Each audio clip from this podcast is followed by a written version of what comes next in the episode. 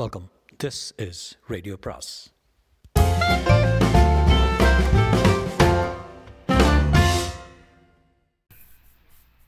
அனைவருக்கும் அன்பு வணக்கம். சுஜாதாவின் கமிஷனருக்கு கடிதம் பாகம் இருபத்தி நான்கு. மாயா திகைத்தாள். அனைவரும் மௌனமானார்கள். கமிஷனர் அறிவிப்புக்காக காத்திருந்தனர். மாயா கிட்ட வாங்க. சார் ப்ளீஸ் என்ன எம்பாரஸ் எம்பாரஸ் பண்ணாதீங்க. நான் இன்னும் எதுவும் முடிவெடுக்கலை. என்ன நினச்சிட்டு இருக்கேன்? மை காட், நான் உன்னை கல்யாணம் பண்ணிக்க போகிறத அறிவிக்க போகிறேன்னா? ஆமாம், யூ மிஸ்டேக்கன். நான் அம்பிகாவை மறு கல்யாணம் பண்ணிக்க போகிறேன். அம்பிகா எங்கே போயிட்டா? காமாய்கா, எல்லாருக்கும் தெரிவிக்கணும்.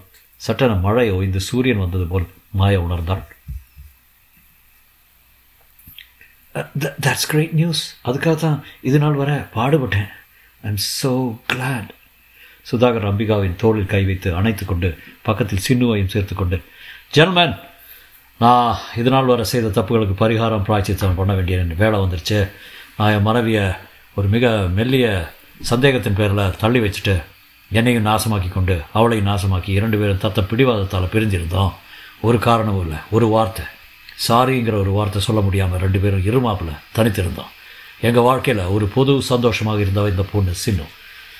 இவள் கடத்தப்பட்டு பிரிஞ்சபோது இருவருக்கும் பொதுவாக ஒரு கவலை, பயம் ஏற்பட்ட போது பிரிந்தவர்களோடு சேர்ந்தோம். இரண்டு பேருக்கும் மன அடித்தளத்தில் இருந்த அண்மை மறுபடியும் கண்டுபிடிச்சிட்டு இப்போது புதுசாக அறிமுகமாகி புதுசாக பழகினவர்கள் போல உணர்கிறோம். அதுக்காக என் மனைவியை மறு கல்யாணம் செய்து கொள்ள தீர்மானிச்சிட்டோம். அத்தனை பேர் உண்மையான மகிழ்ச்சியில் கைதட்டினார்கள். அதற்கெல்லாம் ஆதாரமாக காரணமாக இருந்த எஸ்பி மாயாவுக்கு நான் நன்றி சொல்ல கடமைப்பட்டிருக்கேன். பலர் அவரிடம் வந்து கைகுலுக்கி கொண்டிருக்க அம்பிகா அவள் அருகில் வந்தாள். சின்னவை காப்பாற்றி கொடுத்ததுக்காக மிக்க நன்றி.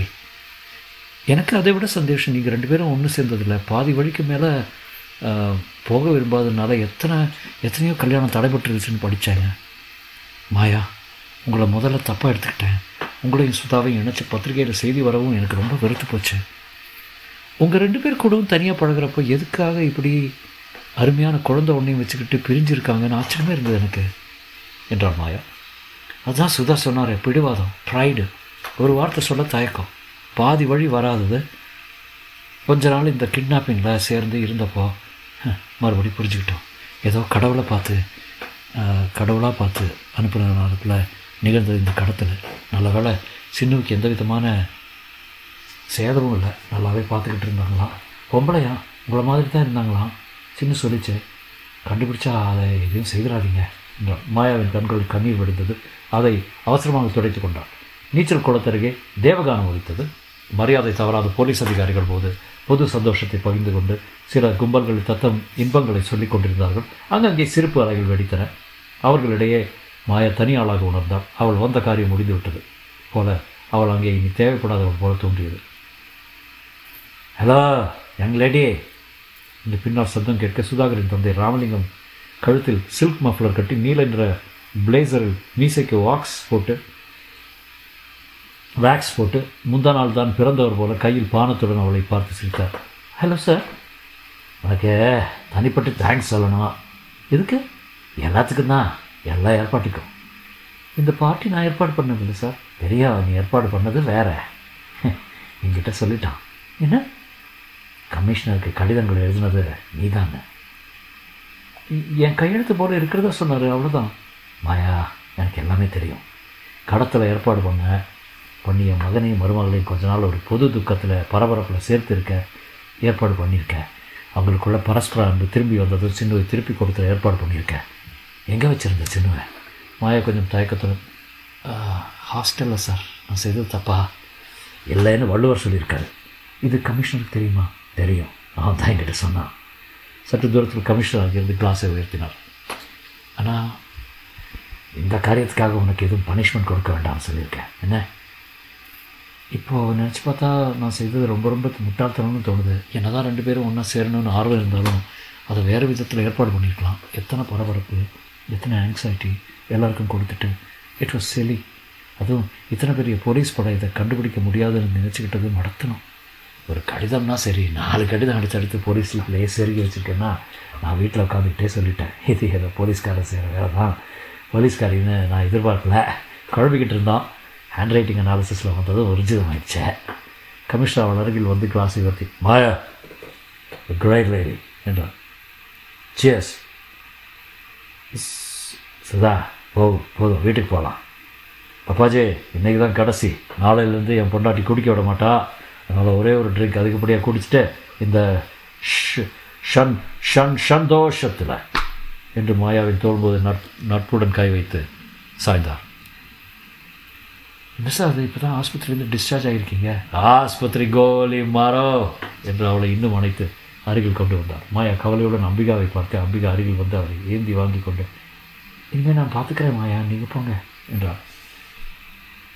Sudha that's enough Sudha. ஷோனா பார்த்தீங்களா, பொண்டாட்டி குடிக்க விட மாட்டா, இனிமேல் லிம்கா தான், லிம்கா லிம்கா என்றார். அம்பிகா அவரை ஸ்நேக சுமையாக அழைத்து சென்றார். Good night everybody. மாயா தன் விடுதிக்கு திரும்பி வந்தபோது மணி ஒன்றரை இருக்கும். காலை என்ன செய்ய வேண்டும் என்று யோசித்து பார்த்தார். அந்த ஹிட் அண்ட் ரன் கேஸில் சாட்சி சொல்வதற்காக ப்ராசிக்யூட்டிங் இன்ஸ்பெக்டர் கூப்பிட்டிருக்கிறார். ராதாகிருஷ்ணன் போதுமான நஷ்ட ஈடு கொடுப்பதாக சம்மதித்திருக்கிறார். அதை செட்டில் பண்ண வேண்டும். இறந்து போன ரமணனின் இளம் மனைவியையும் வர சொல்லியிருக்கிறார். அதன்பின் சிக்பேட்டை சீதேவியின் தலைமையை வெட்டியதற்காக மான் நஷ்ட வழக்கம் ஒன்று இருக்கிறது, அதுவும் ஹியரிங்குக்கு வருகிறது. கமிஷனர் கொடுத்த டிபிஎஸ் ப்ரோக்ராம் எழுத வேண்டும். எத்தனை வேலை இருக்கிறது. விளக்கை அணைச்சிட்டு தூங்கு ஒரு பக்கத்து கட்டில் போர்வை குரல். அனைத்ததும் என்னாச்சு சினிமா இங்கே கொண்டு வந்து வச்சுட்டு தெரிஞ்சு போகல தானே யாருக்கும். நான் கண்டுபிடிச்சிட்டாங்க, இத்தனை சீக்கிரம் கண்டுபிடிப்பாங்கன்னு எதிர்பார்க்கல. கிரிஜா ஒன்று ரொம்ப ஸ்வீட்டாக இருந்தது.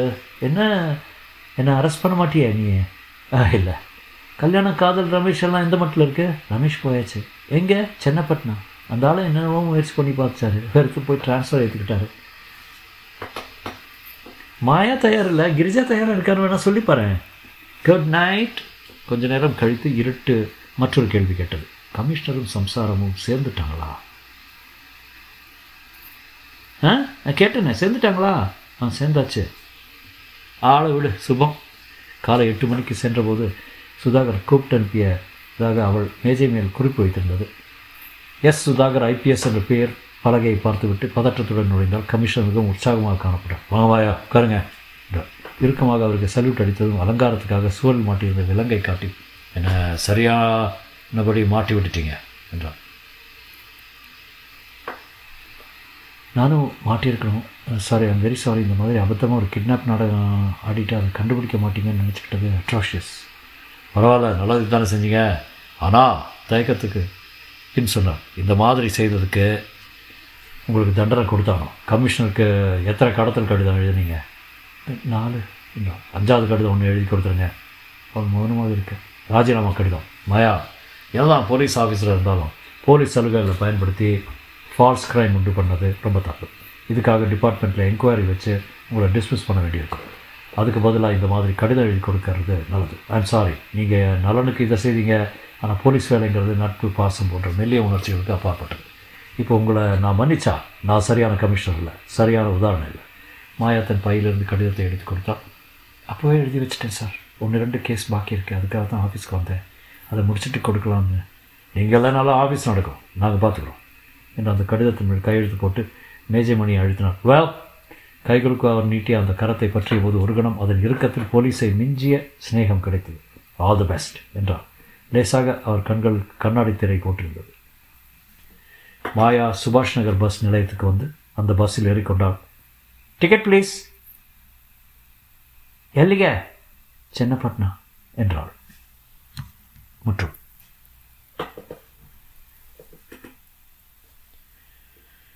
அப்படி அந்த கதை முடிஞ்சது. சுஜாதாவோட கமிஷனருக்கு கடிதம் கதை இது. நான் சடனாக ஒன்று பார்த்தேன், நான் சமாவ் I not finish the story. இந்த மாதிரி சின்ன சின்ன குறுநாவல்கள் சிலதெல்லாம் பார்த்து வச்சுருக்கேன் சுஜாதாவோடது. Because we are you know Sujatha தான் primary instinct of reading. Anyway இந்த story I to be really really honest I did not enjoy at all. ரொம்ப என்ன சொல்கிறது, ரொம்ப கிளிஷேட் ஸ்டோரி, ரொம்ப பழைய ஸ்டைல் ஸ்டோரி அது. ஆனால் இந்த கா ஏதோ காலத்தில் எழுதுனது. I don't know when you wrote this, probably எயிட்டிஸ்ன்னு நினைக்கிறேன். I think you want to write about police கஷ்டங்கள். அதுக்கு ரெண்டு மூணு கேரக்டர் ஃபிட் பண்ணி ஒரு மாதிரி எழுதியிருக்காரு. You know I don't know for some reason I I did not feel connected to the story at all. ஒரு மாதிரி ஏதோ ஒரு மசாலா படம் பார்த்த மாதிரி இருந்தது. No heart in it. And just my honest truth. I mean எல்லா நாவலும் நல்லா இருக்கணும்னு ரூல்ஸ் இல்லை இல்லையா? This one I didn't quite enjoy at all. I don't think even the characters were not uh, that greatly written. ஏன்னா இந்த சுதாகருங்கிற ரொம்ப ரஃபாக காமிச்சார், தண்ணி அடிக்கிறது அந்த மாதிரி ஒரு மாதிரி சினிமா மாதிரி இருந்தது எனக்கு. But anyway but it's still Sujatha's novel, so it's always gonna be exciting to read is style of writing. So படிச்சுட்டேன். Hope you guys enjoyed it. I didn't like it that much, சும்மா படித்தேன். So மீண்டும் சந்திக்கும் வரை வணக்கம் கூறி விடைபெறுகிறேன். நன்றி.